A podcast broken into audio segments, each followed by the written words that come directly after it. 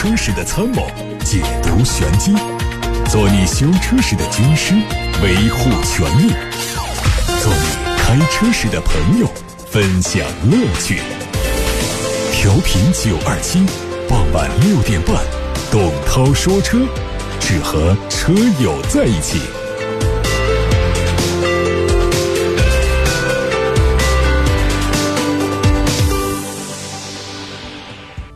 各位车友好，我是董涛，欢迎来听董涛说车。刚刚从二零一九上海车展现场回来，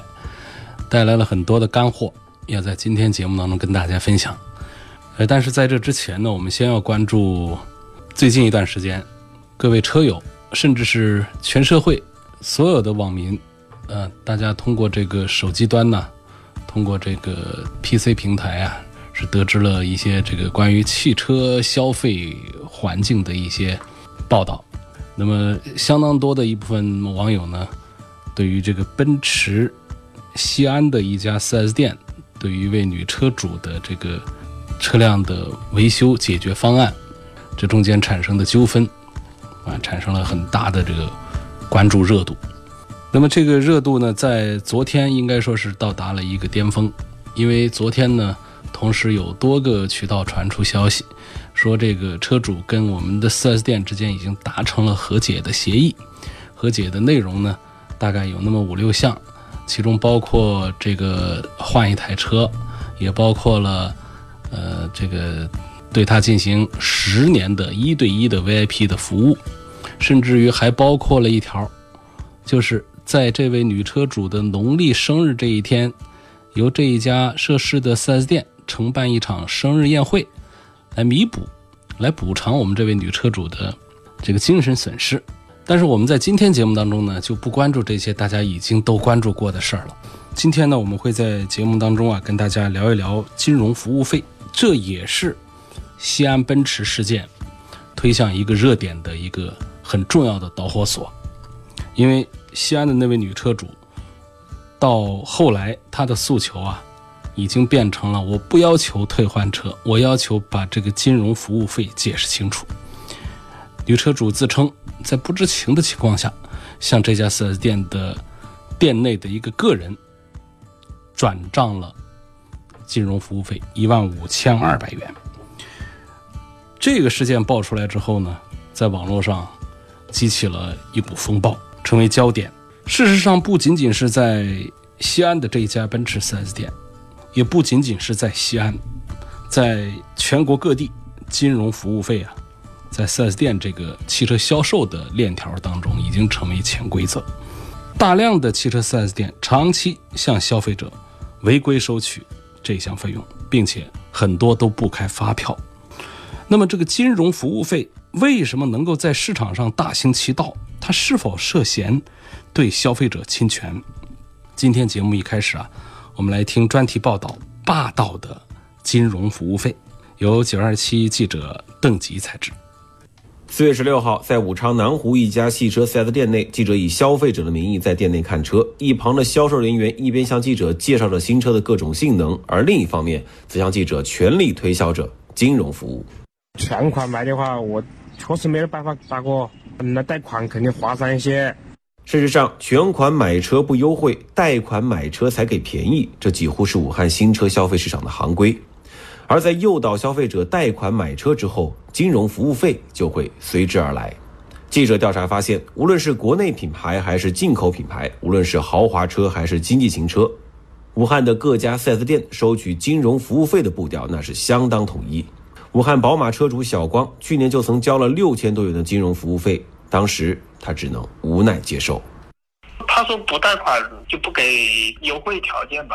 不会开发票。但是没办法呀，那当时他他他都是店大欺客嘛。根据记者在楚天交通广播听众中的统计，汽车 4S 店的金融服务费至少三年前就已经在武汉开始收取，收费标准从最初的贷款额百分之三左右，一路上涨到今年的百分之六。而这项收费大多都是通过手机支付转到个人账户，没有发票，有的甚至连一张收据都没有。消费者小南给记者算了这样一笔账：这关于那个金融服务费的钱也没有发票，也没有合同。然后你问他说这个钱是干嘛的呢？他也没有个说法。你作为呃，宝马我卖的车是五系，那那至少你在武汉来说，你起码一个月下来，我我打你三百台，你你一个月三百台下来，你一台车差不多接近两万块钱，那这就是一个月就是六百万。对你六百万，你一年下来的话七八千万，七八千万，这个税务部门他是他是不收这个税吗？事实上，这项汽车 4S 店不开具发票的金融服务费，这些年几乎成为了武汉消费者购买新车时必须缴纳的款项。然而，面对这项吊诡的收费，消费者又是否有渠道主张自己的合法权益呢？消费者吉先生提供了一段他当时拨打武汉市幺二三幺五投诉电话的录音。您车现在出现了质量问题，然后在三包期内它不处理的，您可以直接跟我们这边来反映的。或者说是涉及到金融服务费呀、价格收费不合理呀、呃，这个是向物价或者是金融办这边来处理。然后如果说您反映那个税务的那个问题的话，就向税务局这边来反映。武汉市幺二三幺五的工作人员表示，对于金融服务费的收取，他们将建议向物价或者税务部门反映。同时，记者将搜集的关于金融服务费的相关投诉反映给了武汉市消费者协会。该协会投诉部相关负责人姚峰告诉记者，汽车经销商收取金融服务费，其实消费维权组织一直都有关注，也了解到这已经成为汽车行业销售的潜规则。为此，他建议，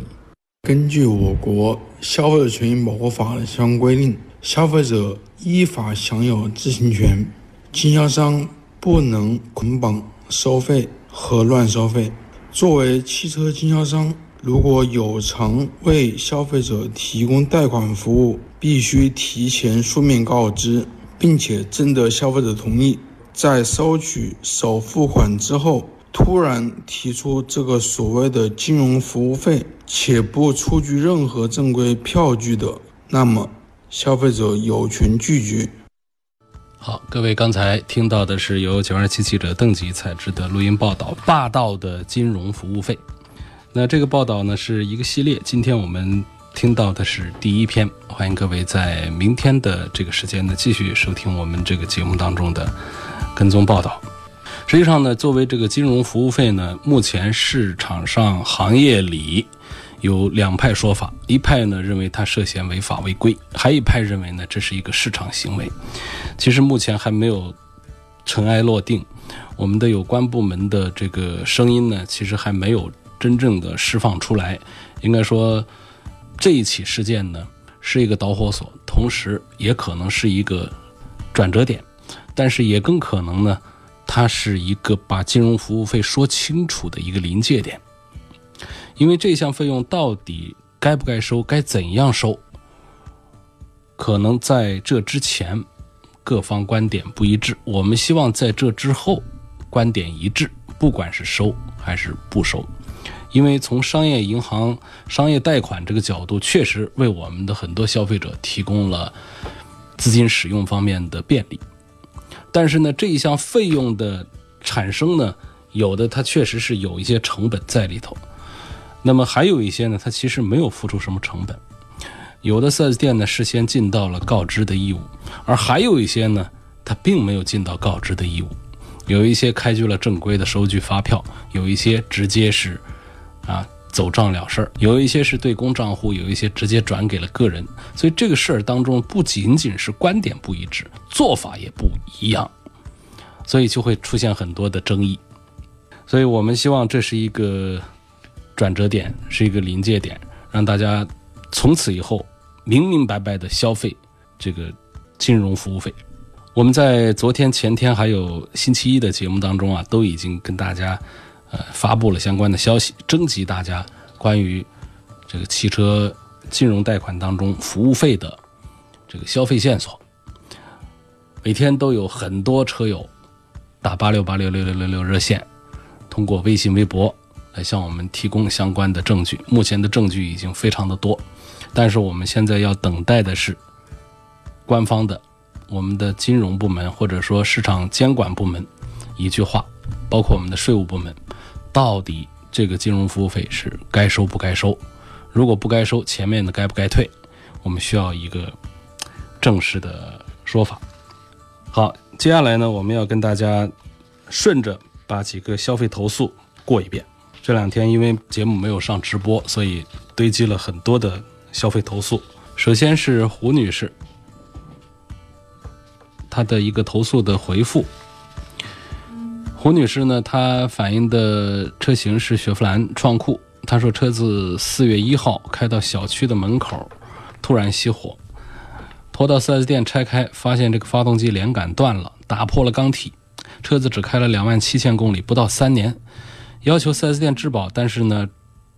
厂家说这是车子进水导致的，不给质保。但这位消费者反映说，我的车从来没有涉水。那么。这个情况呢，目前我们收到的四 S 店的反馈是说，经过技师初步检测，发现这个发动机曲轴无法转动。进一步检测之后，发现发动机的一缸连杆断了，发动机缸体被打破了。仔细询问客户故障发生时候的状况之后呢，在经客户同意并且客户在场情况下，进一步拆检发动机，寻找原因。说这位客户啊，首保过后近三年没有回厂保养，按照三包法的要求，客户提供二类及以上修理厂的保养记录和发票，就可以给他质保。但是呢，呃，发票没有办法提供。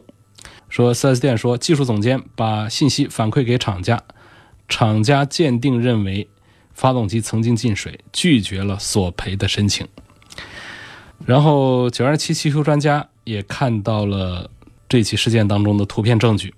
这个发动机的进气道、空滤底座都有明显的进水痕迹。因为这个水是不能被压缩的，所以它导致发动机损坏。空气滤芯也是明显变形，是进水导致的变形。所以呢，目前九二七的汽修专家以及四 S 店的技术总监的观点基本一致，认为这个发动机确实是有进水的情形，不符合质保索赔的条件。那么第二个投诉张女士呢，她反映的是别克英朗的车，投诉的对象是黄石的一家 4S 店。她的问题呢，我们在上周已经提到过了，说这车是出问题之后啊，被武汉的店拖走，然后呢，这个在武汉把车修了，再到黄石店，呃，申请索赔。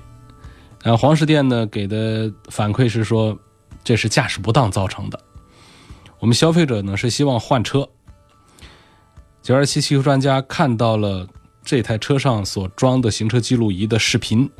视频上可以看到呢，这个事故发生的时候呢，这车辆行驶的过程当中啊，是慢慢的向左偏移，导致左侧的悬挂和护栏以及底座和障碍物发生了多次的碰撞，然后导致车辆受损。然后这客户修复完了车之后，再找店里维权，这个程序顺序也不对，证据都灭失了啊。那么视频也不能证明是因为悬挂先出故障导致的交通事故，这是九二七的汽修专家的鉴定结论。那么黄石那家别克 4S 店的回复是说，他们在三月二十号左右接到了客户的电话，说在武汉发生事故。得知左前臂、左前轮损坏的前提下，那么建议把车拖到本站来维修。但是客户选择了武汉店进行检修。到四月五号的时候，车主说进站车有质量问题，要求索赔。那么黄石店认为，因为车辆进到他们站的时候已经全部修复好了，那么站内工作人员询问是否有资料证据证明所说的情况。客户就拿出了行车记录仪上的内存卡，同时附上了事故认定的责任书，说车辆的整车质保是厂家提供，所有的索赔都必须要把真实情况反馈给厂家。征得客户同意之后呢，这个黄石 4S 店已经把行车记录仪内存卡上的诊断的视频录像。呃，传给了厂家，但是厂家的反馈是说，通过视频录像看到是正常行驶了一段时间之后，车辆明显的慢慢的向左跑偏，然后就听到了撞击护栏的声音，接着看到了驾驶员还向右打了一下方向，然后就听到左前臂和地面发生摩擦的声音，车辆停止。那么厂家还说，根据客户所说。如果当时车辆正常行驶当中突然左前臂脱落，那么车辆左前轮胎应该是往外趴，车辆呈现的状态应该是如同圆规画圆。但是从客户提供的视频录像没有看到这个现象，于是，那么厂方和店方呢，呃，希望这位车主能够提供更有力的资料证据、权威的鉴定报告啊，来佐证这位车主的描述，但是至今呢，客户这位车主没有和 4S 店取得联系。第三个回复呢是徐先生，徐先生是反映三月八号啊，他在一家捷豹路虎的 4S 店交了首付，四月十二号开始要还贷款了，但是这个 4S 店说手续还没办好。什么手续呢？上牌照的手续，因为这个牌照手续啊，4S 店说一周可以办完。那么，呃，三月八号交了首付，到四月十二号向我们投诉的时候，车还没有拿到，应该是这样的一种情况。我们消费者说，这种情况能不能要求退车？啊，等了差不多快一个月时间，都没有给我办上牌照的手续。捷豹路虎 4S 店。听到我们报道之后呢，给出的回复是说，目前车辆的事情已经处理完毕，客户表示满意，并且和我店销售预约好了提车的时间。他感谢九二七以及听众们的关心。好，这是几条汽车消费维权的回复。接下来是新的投诉，有六条。我们先看第一条。第一条投诉呢是杨女士，她投诉的对象是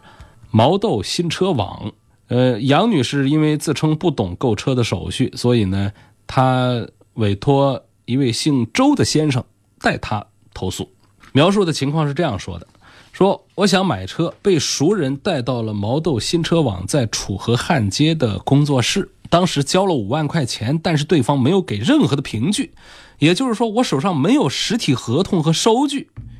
在这个描述当中，我这儿暂停一下，按一下暂停键啊。我觉得这是不仅仅是买车的事儿，这是在做任何一场交易的时候都不应该犯的一个基础常识错误。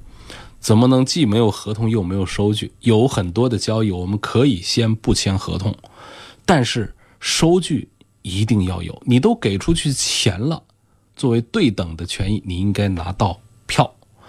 然后这个收据呢，也不一定得是机打的税票，这都不一定，因为交易并没有。真正的这个完全产生，只是像定金呐、预付款呐等等这样形式，手写的东西也是可以的，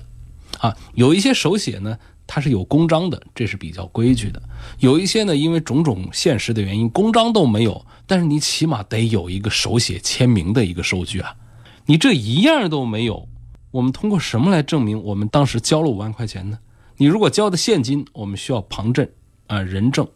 在旁边说：“哎，我看到了。如果说是手机交的、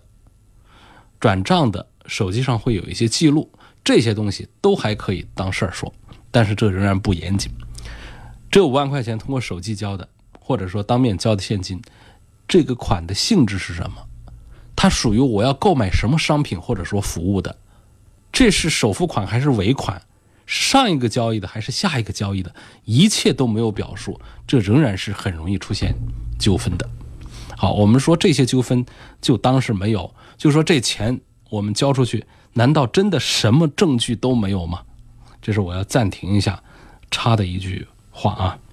接着往下念，说后来按照对方的说法，下载了软件之后才看到合同内容，我发现我签的我要签的是一份长期租赁的合同。你看，他是想买一辆二手车的，结果呢，软件上给他的一份合同啊，是二手车的，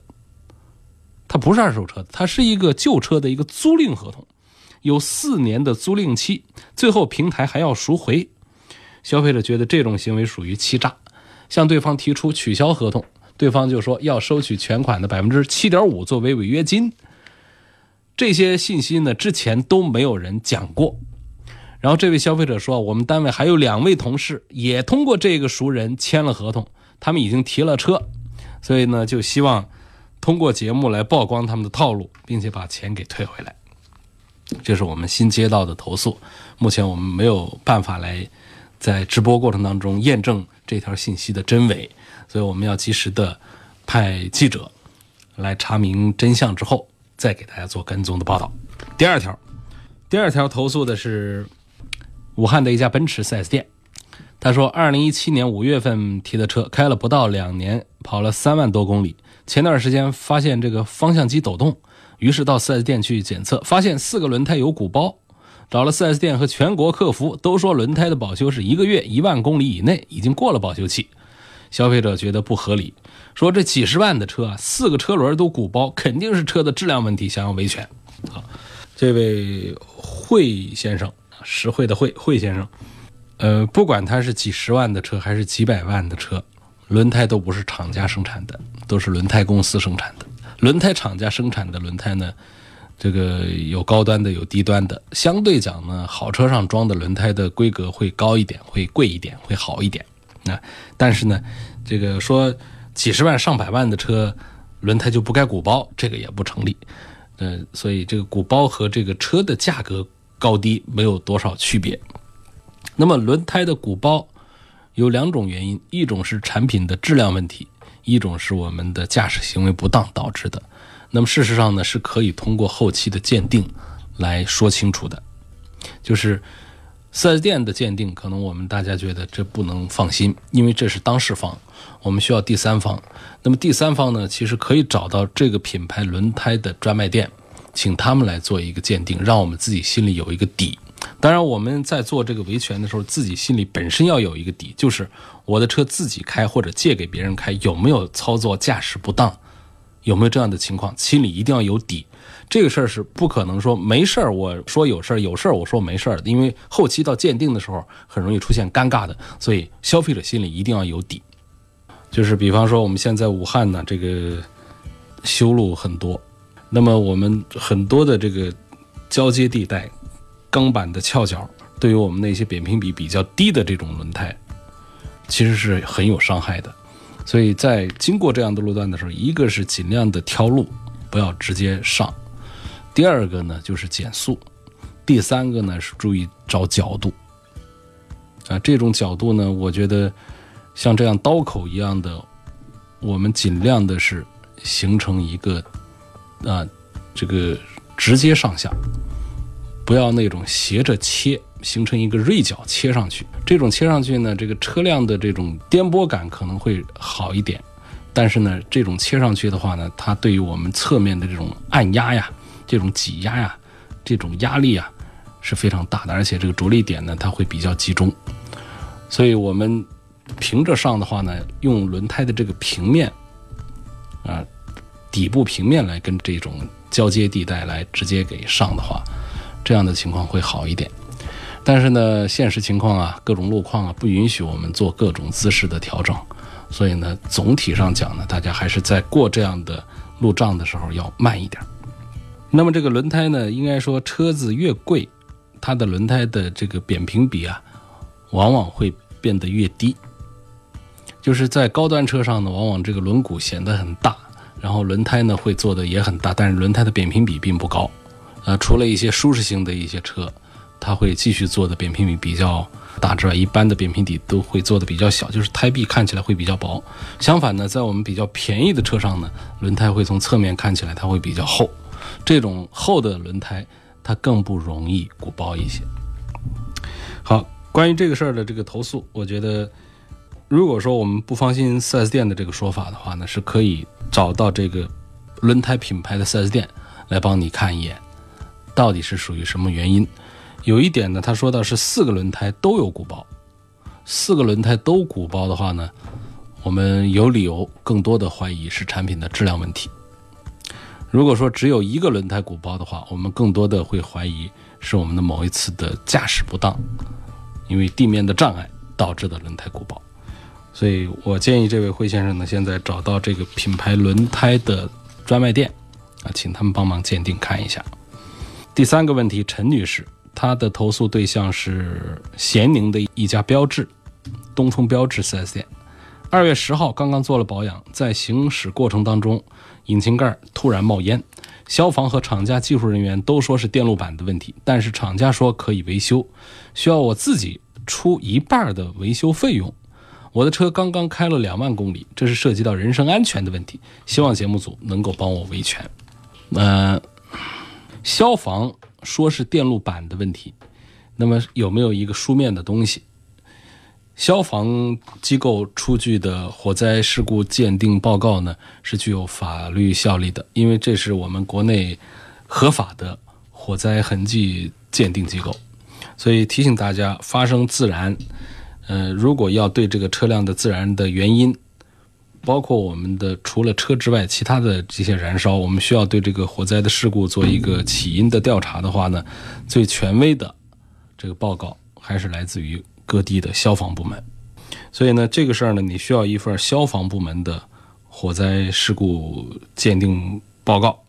拿着这个鉴定报告，他说是非我们人为原因、改装原因导致的，说这个起火点是因为车辆的啊这个电路板的问题的话，这个肯定是应该索赔的，是免费维修的，不需要我们消费者出一半的维修费用。但是如果消防鉴定报告说这是我们的非质量原因导致的，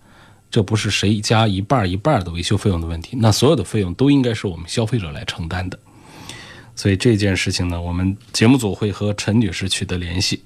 希望能够拿到消防部门的鉴定报告，一是一，二是二，这个没有一个中间地带的。胡女士投诉的是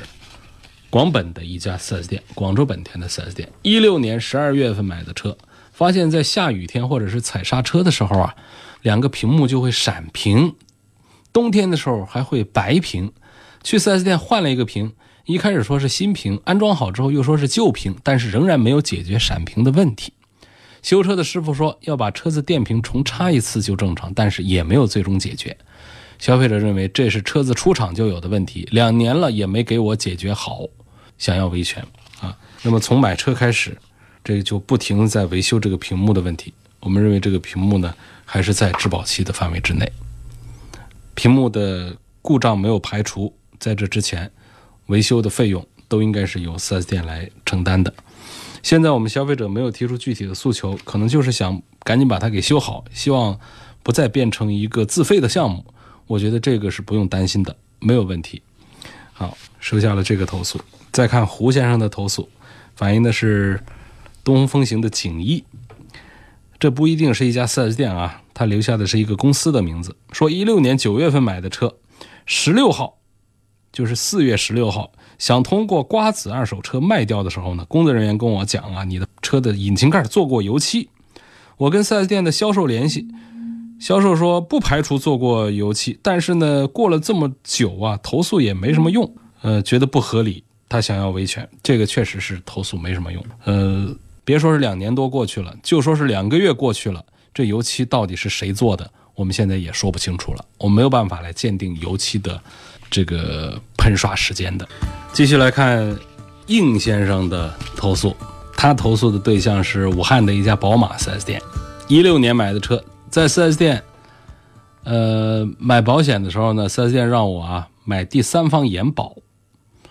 买两年，今年一月过保，说只要是厂家保修的项目，我们都可以保修，所有的 4S 店都可以保修。然后呢，这位应先生就说，去年在南昌，空调风机出问题，当地 4S 店得知我购买延保之后，就说不着急换，以后再换也可以，就帮我修好了。今年三月份呢。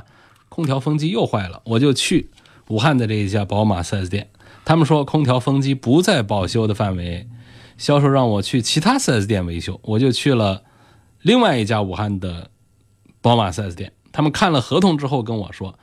你买的延保啊是那家 4S 店的内部的保险，其他店都不能保，所以这位消费者就说啊，这样看来我买延保的那家 4S 店，他在。保修范围以及保修门店这两个项目上对我都是欺骗，我要投诉他们。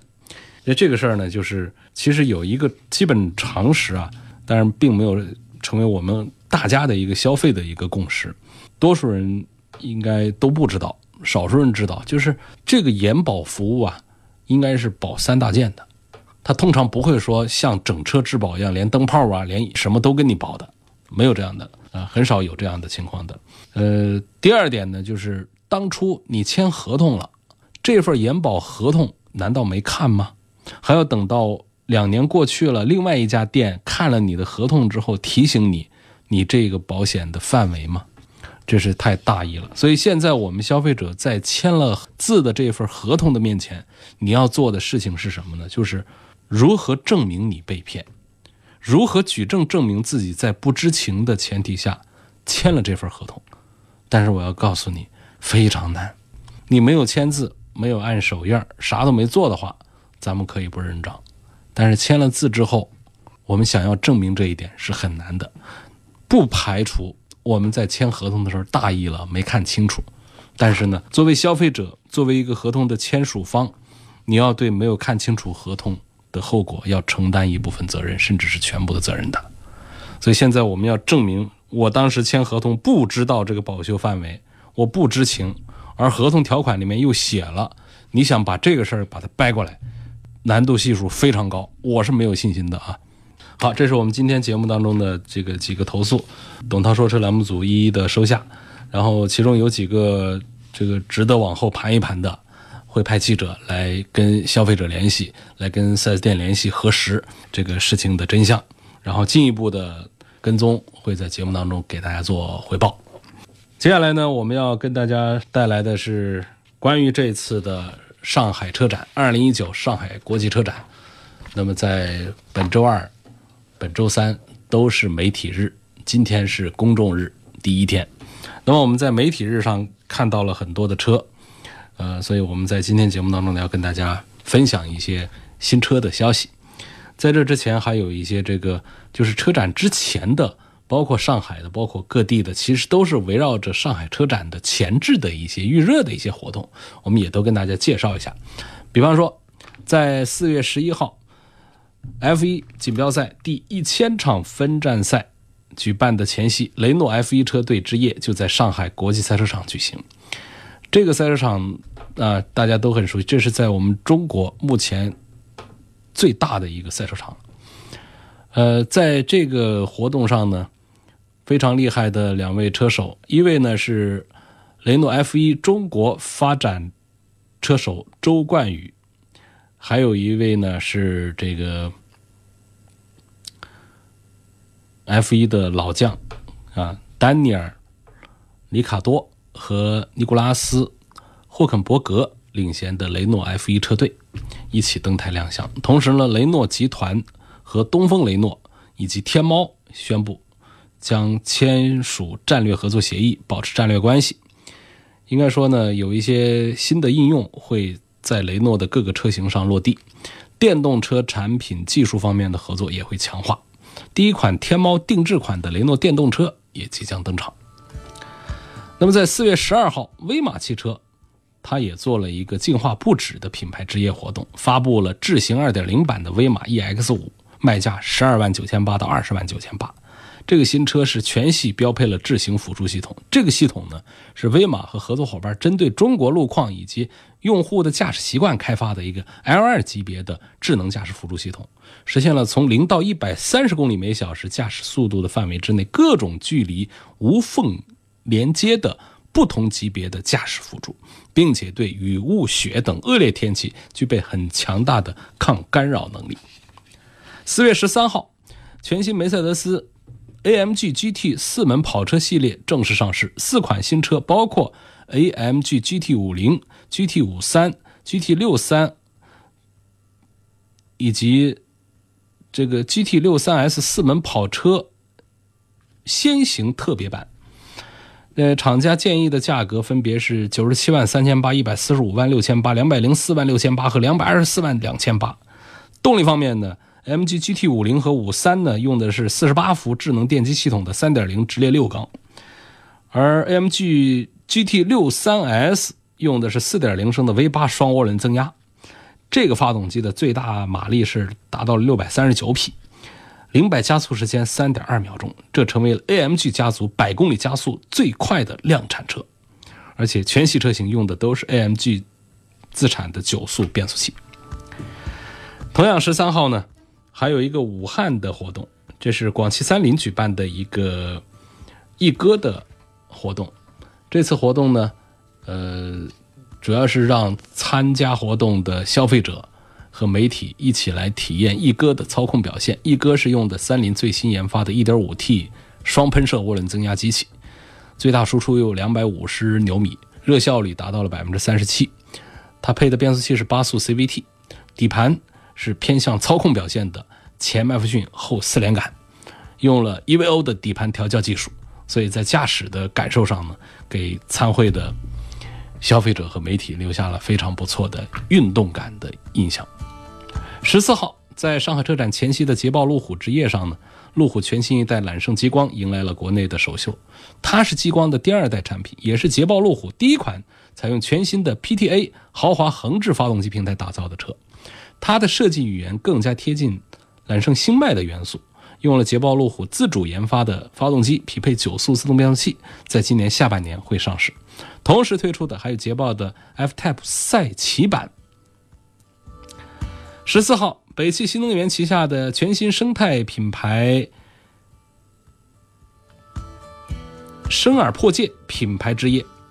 在上海举行。在现场呢，发布了全球首个商业搭载 5G 技术的平台 IMC 智能模块标准架构，以及基于用户体验的生态营销模式。基于这个架构啊，在未来的2020到2021年这两年，他们会推六款车，包括有赛道版、街道版两款跑车，还有四款高性能的智能车。北汽新能源旗下的全新生态新品牌。四月十五号的晚上呢？有一个别克品牌日的活动，在上海举行。在这个活动上呢，是推出了别克的第一款纯电动车，补贴之后呢，十六万五千八到十八万五千八，三款车型有五种车身颜色，两种内饰的颜色，另外还有昂科拉的 GX 和呃别克的 GL 八的 M 尼尔概念车全球首发。这个 GL 八的 M 尼尔概念车呢，用的是。这个四座的座椅布局，我们现在的七座，它把它抛弃，它用四座，更加注重第二排的商务豪华的感受。那么同一天呢，还有第三届汽车创行者大会，这是上汽荣威主办的一个五 G 时代畅行天下活动。上汽荣威发布了全球首款五 G 零屏幕智能座舱概念车，另外还宣布上汽会携手中国移动、华为。上海国际汽车城共同启动 5G 智能网联汽车示范区，打造全国第一个智慧交通示范区。现场还发布了全球第一款达到 L3 级智能驾驶水平的量产车。那么在十六号，在车展媒体日上，全新奥迪 Q3 完成了全球首秀，并且宣布上市。还有新美式大型 SUV 凯迪拉克 XT6 完成了亚洲首秀。那么，福特锐界 ST 等车型，还有雪佛兰 SUV 家族全新一代的创酷也是全球首发，第十四代的日产轩逸全球首秀，还有雷诺的 KZE 量产版在上海车展上发布，名爵六有一款新车 Xpower 啊 TCR 在上海车展上全球首秀，售价十万欧元，还有广汽的纯电 SUV。还有东南的 DX 三一九款，以及其他的一些新车型，包括有宝马的全新的 X 七，这些详细的信息呢，我预告一下，会在明天晚上的节目当中跟大家展开来说。今天的董涛说车就到这里结束，感谢大家收听和参与。错过收听的话呢，可以通过董涛说车的微信公众号，在明天。重听今天节目的音频，更多的汽车消费维权投诉，可以通过董涛说车的微信公众号、董涛说车的微博，以及楚天交广呼叫中心八六八六六六六六发布，还可以通过蜻蜓 FM 以及喜马拉雅来收听节目的重播以及直播，包括提出买车、选车、用车的问题。